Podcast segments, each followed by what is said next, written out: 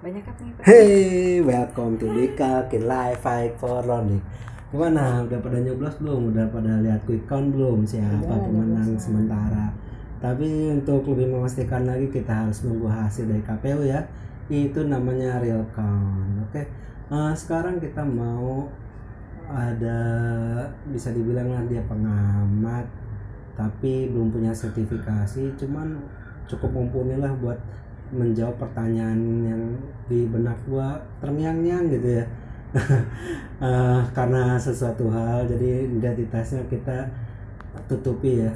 Umurnya berapa terserah kalian yang ngedengerin. Eh, dia cewek apa cowok terserah kalian yang nyimpulin. Tapi kita sebut aja dia bunga. Tapi kalau bunga kita ntar panggilnya bunga. Enak juga sih. Kita panggil dia melati. Oke. Eh, nona melati. Jadi ada pertanyaan saya mengiang-yang di kepala nih. Kira-kira menurut Neng Melati kenapa di Capres 02 itu menurut hasil quick count tuh kalah? Boleh dijelaskan menurut pengamatan anda selama ini? Oke, sebenarnya aku eh, apa diralat dulu ya. Aku nggak mau dibilang pengamat. Aku di sini berbicara sebagai eh, warga negara Oh, iya, biasa iya, iya. yang awam akan politik. Jadi ini aku ngomongnya berdasarkan ali- analisa kesotoyan aku aja Ah. ya. Oke, eh, kenapa eh, Prabowo Hmm. kalah lagi Hmm. dari Pak Jokowi? Hmm. Eh, sebenarnya dari eh, beberapa hari sebelum kampanye juga udah aku sih ngeliatnya udah curiga bakal kalah lagi sih. Kenapa gitu. tuh? Iya, pertama eh, yang aku soroti adalah yang paling kentara ya Hmm? saat eh, kampanye akbar gitu. Kenapa kenapa kenapa itu? Saat kampanye akbar.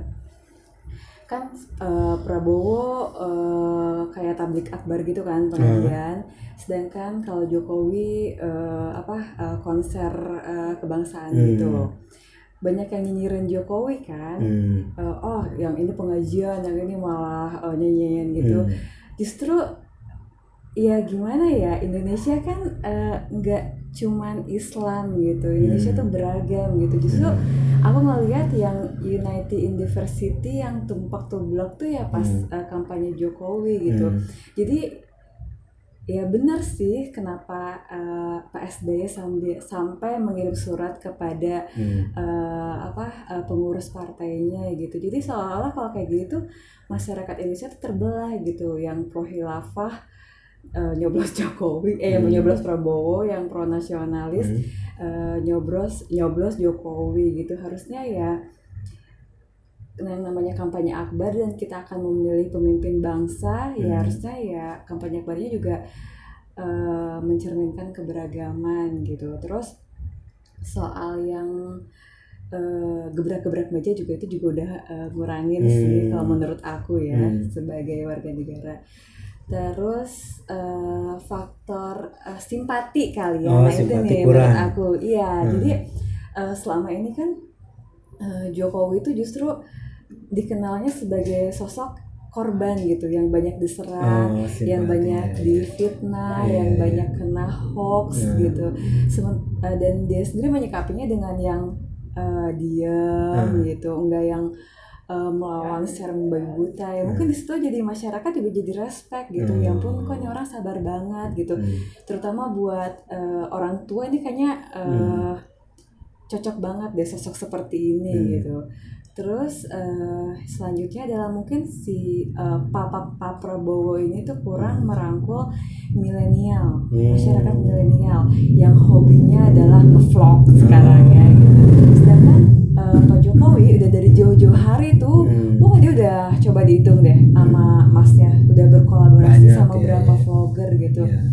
King of YouTube. Iya, King of YouTube, Queen, Queen of YouTube, Hmm. gitu.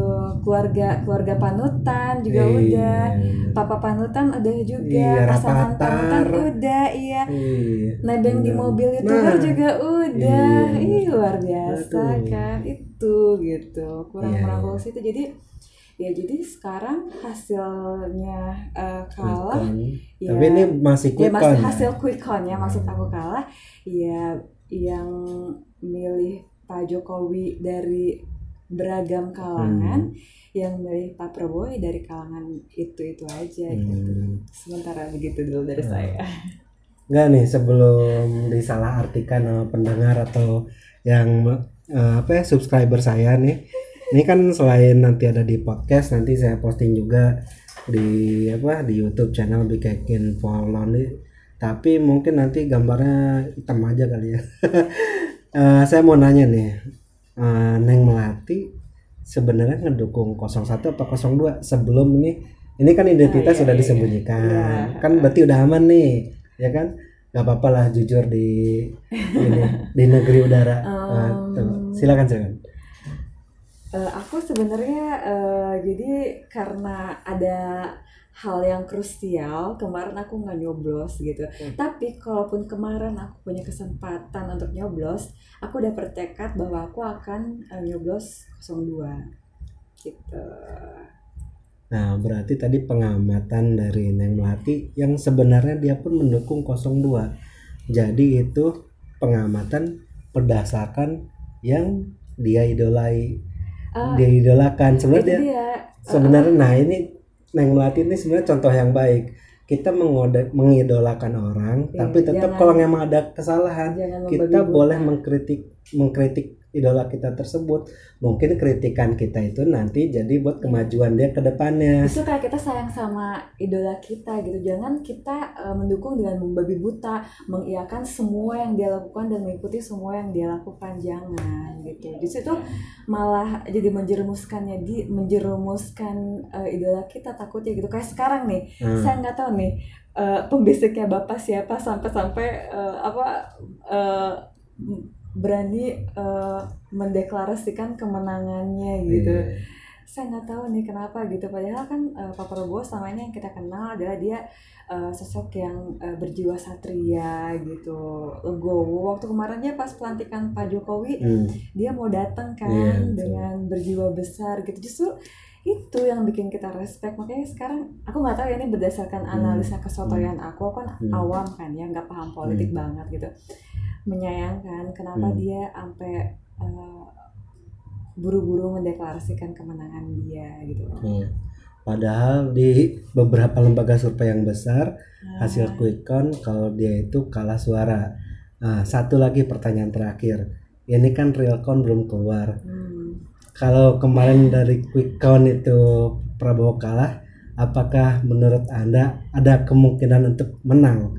Eh, ini berdasarkan pengalaman dari pemilu-pemilu sebelumnya ya hasil quick count itu sama seperti hasil KPU tidak jauh berbeda dengan hasil quick count Jadi menurut Anda? sesuai hasil quick count kalau menurutku Ya. tapi ya kan walau alam ya kita lihat aja nanti Wallahu alam kita lihat aja nanti. Jadi itu berdasarkan eh, pengamatan dari orang yang emang mendukung 02, mengidolakan tapi tidak harus secara buta mengidolakan orang tersebut. Kalau emang orang tersebut salah, tetap harus kita kritik. Jangan terima gitu aja. Kritikan kita itu untuk masa depan tokoh kita selanjutnya. Eh, tadi kata penutupnya Neng Ma itu tuh wallahu alam bisawab ya. Jadi kalau emang nanti 02 menang itu adalah mukjizat dari Tuhan. Oke, terima kasih.